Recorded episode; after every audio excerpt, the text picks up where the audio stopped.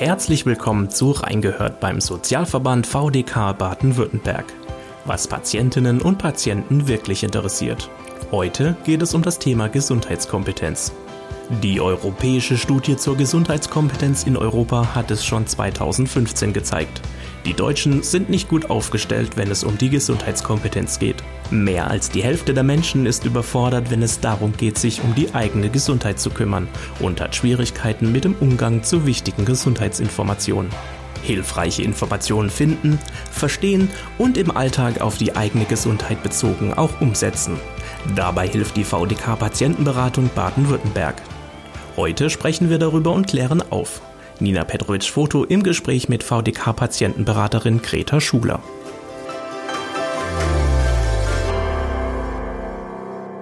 Frau Schuler, klären wir erstmal genau, was bedeutet denn eigentlich Gesundheitskompetenz? Die offizielle Definition von Gesundheitskompetenz, die um, das ist, die umfasst das Wissen sowie die Motivation und die Fähigkeiten von Menschen, Gesundheitsinformationen zu verstehen, zu beurteilen und anzuwenden, um im Alltag in gesundheitsrelevanten Bereichen Entscheidungen treffen zu können. Das ist die offizielle Definition. Herkommen tut das Wort Gesundheitskompetenz. Es ist der äh, englische Begriff Health Literacy übersetzt. Und es ist ein bisschen schwierig übersetzt, weil Literacy eigentlich die Fähigkeit, vor allem die Fähigkeit sagt, äh, zu lesen und Informationen, die ich gelesen habe, aufzunehmen und umzusetzen. Warum haben denn so viele Menschen in Deutschland Schwierigkeiten damit, sich im Gesundheitssystem zurechtzufinden? Also was sind da die größten Hürden für diese Menschen? Unser Gesundheitssystem hat sich in den letzten Jahren ganz, ganz schnell weiterentwickelt. Wir haben ganz viele Therapieoptionen, ganz viele Möglichkeiten auch der Diagnostik, die es noch gar nicht gab. Und dann haben wir mittlerweile unheimlich viele Informationen, die übers Internet verfügbar sind. Da ist in letzter Zeit wirklich ein Gesundheitssystem enorm gewachsen. Und viele Menschen, die quasi noch mit dem Hausarzt und dem Röntgengerät auf, aufgewachsen sind, die kommen nicht mehr hinterher. Es kommen viele Menschen nicht hinterher. Wie sieht unser Gesundheits unser Gesundheitswesen eigentlich aus, die vielleicht gar nicht hier aufgewachsen sind und die ein ganz anderes Gesundheitswesen kennen und einen ganz anderen Zugang kennen. Ähm, es gibt hier ganz viele junge, junge Menschen, die in der Schule nicht wirklich lernen, wie ein Gesundheitssystem funktioniert. Sie lernen 333 bei ISOS Keilerei, aber sie lernen nicht, äh, dass wir hier eine gesetzliche und eine private Krankenversicherung haben. Mhm. Oder sie lernen nicht, wie komme ich eigentlich, wenn ich Beschwerden habe, was mache ich denn dann? Mhm. Das heißt, es sind ganz elementare Fragen. Das sind ganz elementare Fragen. Das sind elementare Fragen, die zum einen, also jeder Besuch in der Notaufnahme treibt gigantisch die Kosten hoch. Das heißt, zum einen äh, ist es eine Kostenfrage, zum anderen ist es aber auch eine individuelle Frage. Wenn ich weiß, was ich habe äh, und was ich da dagegen tun kann und wo ich Hilfe krieg, dann hilft mir das mit meinen Gesundheitsproblemen oder meinen Gesundheitsfragen natürlich mhm. auch weiter. Mhm. Wenn Menschen, also aus Ihrer Erfahrung heraus, wenn Menschen jetzt Kontakt mit der Patientenberatung beim VDK aufnehmen, welche Fragen kommen da am häufigsten? Was bekommen Sie quasi an Fragen, mit denen die Menschen an Sie herantreten? Die Menschen kommen zum Beispiel, weil sie sagen, mein Arzt hat mir ein Medikament verschrieben. Ich will das aber überhaupt nicht nehmen, weil das hat so viele Nebenwirkungen und mir geht's doch eigentlich gar nicht so mhm. schlecht. Was mache ich denn jetzt? Oder die, die fragen, ich verstehe überhaupt nicht, warum muss ich ein Antibiotikum nehmen? So schlimm ist es doch gar nicht. Oder die sagen zum Beispiel, ich habe am Sonntag den Notarzt rufen müssen und da danach bin ich ins Krankenhaus gekommen und jetzt habe ich eine Rechnung, weil die Fahrtkosten nicht übernommen werden. Äh, oder die Beispiele in der jüngsten Vergangenheit, äh, wie ich bin am Sonntagmorgen aufgewacht, keine Arztpraxis hat offen und ich habe Husten, hohes Fieber, habe auch ein bisschen Schüttelfrost und starke Kopfschmerzen. Das sind ja so die klassischen Corona-Symptome. Was mache mhm. ich denn, äh, was hätte ich denn da eigentlich wirklich machen sollen? Das sind so Fragen, die, das kommen natürlich auch noch ganz andere Fragen zum Thema Krankengeld oder, aber das sind so Fragen, wo ich denke, da geht's auch wirklich, das Beispiel äh, mit dem Notarzt rufen, da geht's auch wirklich um eine Gesundheitskompetenz. Mhm. Wo wir einfach besser aufgestellt sein sollten, schon von vornherein, dass wir gar nicht nachfragen müssen. Ne? Genau, dass wir gar nicht nachfragen müssen. Äh, das ist auch, fand ich jetzt auch wirklich während der Corona-Zeit wirklich mhm. gut gemacht. Sie mussten einfach für die Menschen, die ein Internet bedienen können, mhm. sie mussten wirklich nur eingeben. Äh, Corona-Symptome oder was tun bei Corona, dann ist wirklich als allererstes aufgeploppt, wenn Sie Ihre Hausarztpraxis nicht erreichen, dann wählen Sie den ärztlichen Bereitschaftsdienst mit der 116, 117 mhm. und der wird Sie weiter lotsen. Und genauso mhm. ist es gemacht worden. Und das war dann auch wirklich so, dass ganz viele Menschen das auch gewusst haben, weil man es immer wieder erzählt hat, in den Nachrichten, in den Medien ist es immer wieder gekommen. Und das heißt, Gesundheitskompetenz, ich weiß, wo ich Informationen finde, ich weiß, äh, wie ich sie umsetzen kann, dann ist wirklich einfach schon, schon viel passiert. Dann habe ich schon viel gewonnen. Dann habe ich schon viel gewonnen. Dann habe ich schon viel gewonnen. Aufgrund der europäischen Studie zur Gesundheitskompetenz in Europa von 2015 wissen wir, dass es um die Gesundheitskompetenz in Deutschland schlecht bestellt ist. Also dass viele Menschen unser Gesundheitssystem nicht durchblicken können und viele Fragen haben. Welche Ergebnisse lieferte diese Studie denn noch?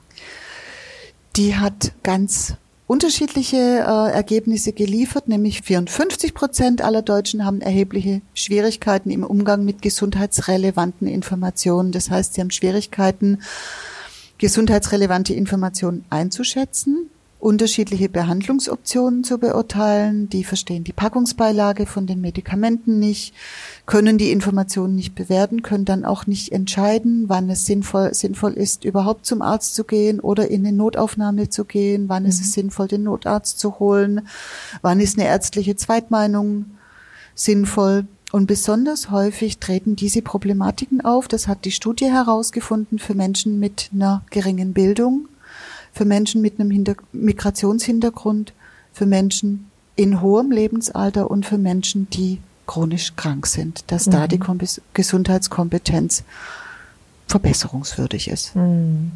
Und es betrifft dann auch nicht die eigenen ähm, akuten Probleme, sondern so eine niedrige Gesundheitskompetenz äh, führt auch dazu, dass die Kommunika Kommunikation im klinischen Alltag erschwert wird dadurch. Und welche Schwierigkeiten ergeben sich denn da noch aus der fehlenden Gesundheitskompetenz? Dann habe ich Schwierigkeiten, den Arzt zu verstehen und auch den Anweisungen von den Ärzten Folge zu leisten. Oder ich traue mich nicht, Rückfragen zu stellen. Das mhm. ist sowas, wo vor allem vielleicht die Älteren unter den Zuhörenden jetzt noch so wissen. Früher gab es den Arzt im weißen Kittel und der hat einem gesagt, wo es lang geht. Dieses Bild mhm. in der Medizin hat sich ja aber eigentlich so ein bisschen gewandelt. Und ich darf mich wirklich trauen, meine Ärztin zu fragen, warum soll ich das denn einnehmen oder warum soll ich die und die Rückenübungen machen oder warum, warum soll denn das gut für mich sein? Hm. Welche Möglichkeiten habe ich noch? Zum Beispiel, wenn ich die Sprache nicht verstehe? Wenn ich die Sprache nicht verstehe, kann ich zum Beispiel gucken, äh, ob in der Arztpraxis irgendjemand ist, der meine Muttersprache spricht. Oder ich kann gucken, es gibt mittlerweile äh, in manchen Gesundheitsämtern gibt's äh, noch einen Ratgeber, den die Städte und Gemeinden rausgeben, wer in unserer Stadt hat welche Fähigkeiten. Also in Stuttgart gibt es Gynäkologinnen, die muttersprachlich türkisch sind zum Beispiel. Mhm. Oder gibt es einen, einen, einen Urologen, der muttersprachlich griechisch ist ist. Da gibt's ganz unterschiedliche, die muss man rausfinden mhm. oder man fragt vielleicht einfach in der Praxis. Ich spreche, haben Sie die und die Muttersprache, spricht das mhm. jemand bei Ihnen? Oder ich gucke, es gibt auch bei Gesundheitsämtern, es gibt so ein, so ein Projekt in Stuttgart, das nennt sich MIMI, das ist mit Migrantinnen für Migrantinnen. Da werden Gesundheitslotsen ausgebildet in meiner Muttersprache, die mich mhm. zum Beispiel wirklich schulen in so Sachen wie Gesundheitskompetenz damit ich rückfragen kann und damit ich vielleicht unter Umständen auch gucken kann, gibt's meinen, äh, gibt's meinen Beipackzettel vielleicht auch noch in einer anderen Sprache oder kann man mir wirklich kurz und knapp sagen, äh, kein Grapefruitsaft, wenn Sie das mhm. Medikament annehmen, nicht das und das und das Medikament vor und nicht nach dem Essen einnehmen. Ich kann mir vorstellen, dass es sicherlich auch häufig an der medizinischen Fachsprache liegt, dass wir ein Problem haben, unser Gegenüber quasi den Arzt zu verstehen.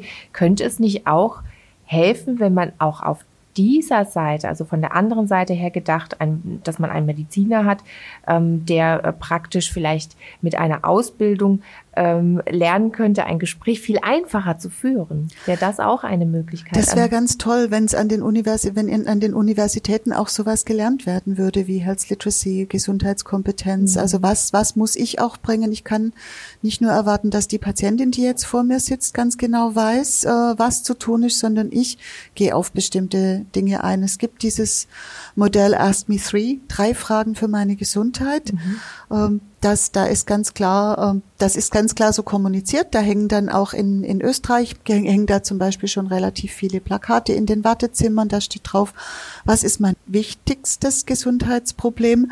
Was kann ich da dagegen tun? Und was kann ich noch unterstützen da dazu tun? Und wenn mhm. der Arzt auf der anderen Seite auch schon so programmiert ist, das ist Ihr wichtigstes Gesundheitsproblem.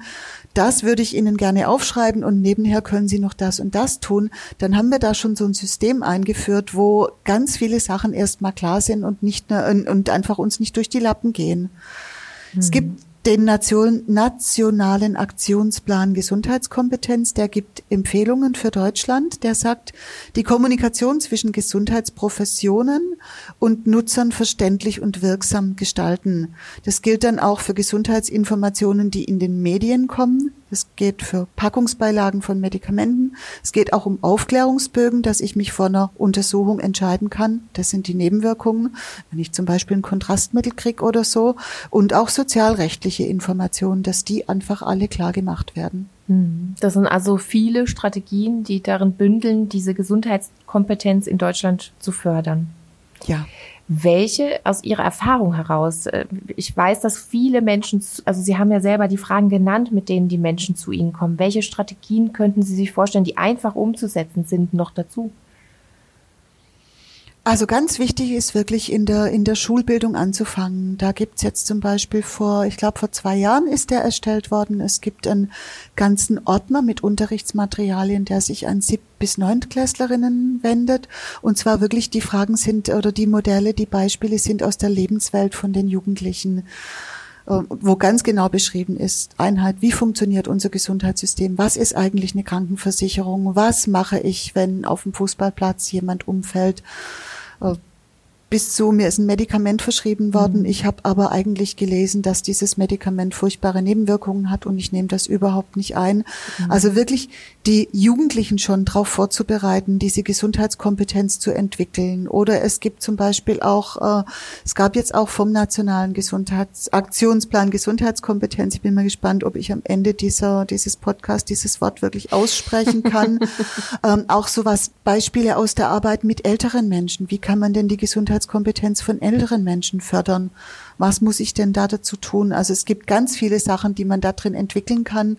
Die Uni Bielefeld ist ganz groß engagiert. Es gibt unheimlich viele kleine Filme auch, die man sich anschauen kann. Also da kann man noch ganz viel machen, weil es wirklich ein spannendes Thema ist, das uns noch lange begleitet und das uns auch einfach unheimlich viel nützt. Das heißt, man noch, muss noch mehr, viel mehr in diese Förderung der Gesundheitskompetenz reingehen, also viel tiefer einsteigen, viel früher mhm. anfangen. Viel früher anfangen und wirklich äh, alle Ratsuchenden nochmal darauf hinweisen, wieso, weshalb, warum. Ich mhm. darf Fragen stellen. Es ist ganz wichtig, wenn ich verstanden habe, was ich habe und was ich da dagegen tun kann und wo ich Hilfe krieg, dann bin ich auf einem guten Weg, dass die ganze Behandlung auch wirklich funktioniert. Sie haben ihn schon erwähnt, den Nationalen Aktionsplan Gesundheitskompetenz, der von einem Expertenkreis erarbeitet wurde.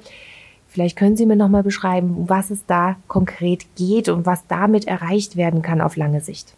Es geht da um eine gesamtgesellschaftliche Aufgabe, nicht nur um eine Aufgabe, die ins Gesundheitssystem oder in die Behandlerinnen rein, äh, und Patientinnen reingeht, sondern es ist eine gesamtgesellschaftliche Aufgabe, die braucht eine systematische Vorgehensweise. Da müssen ganz unterschiedliche Bereiche und Lebenswelten äh, berücksichtigt werden. Das heißt Zusammenarbeit von Expertinnen und Experten aus den Bereichen Gesundheitssystem, Konsumgüter und Ernährungsindustrie, aber auch Arbeits-, Welt- und Bildungssektor und man hat den, man ist da den Empfehlungen der WHO gefolgt. Mhm. Also das heißt, da wird wirklich dran gearbeitet, das auf lange Sicht zu verbessern. Da wird wirklich richtig gut dran gearbeitet, mhm. ja. Und jetzt als letzte Frage noch hinten dran gestellt, was können wir denn alle selber tun, um unsere eigene Gesundheitskompetenz wirklich nachhaltig zu verbessern? Wirklich ähm, zu Risiken und Nebenwirkungen fragen Sie Ihren Arzt oder Apotheker. Stellen Sie wirklich Fragen. Gerne dürfen Sie wiederum bei uns in der VDK Patienten- und Wohnberatung anrufen. Wir helfen auf der Suche nach qualitätsgesicherten Gesundheitsinformationen. Wir erklären auch gerne, was zum Beispiel in einem Befundbericht steht, wenn es einfach nicht verstanden wird. Vielen Dank, Frau Greta Schuler, dass Sie heute bei uns waren. Und vielen Dank auch fürs Zuhören. Weitere Informationen zum Thema Gesundheitskompetenz und Kontaktmöglichkeiten zur VDK-Patientenberatung gibt es in den Show Notes dieser Episode. Bis zum nächsten Mal. Tschüss. Tschüss. Das war Reingehört beim Sozialverband VDK Baden-Württemberg, was Patientinnen und Patienten wirklich interessiert. Falls Sie Feedback oder Anregungen zu diesem Podcast haben, dann schreiben Sie uns einfach eine E-Mail an feedback@vdk.de. Mehr Informationen zum Sozialverband VDK Baden-Württemberg und unserem heutigen Thema gibt es in den Show Notes dieser Episode. Wenn Ihnen der Podcast gefällt, dann abonnieren Sie ihn gerne kostenlos. Natürlich freuen wir uns auch auf eine positive Bewertung von Ihnen. Und damit Tschüss, bis zur nächsten Folge.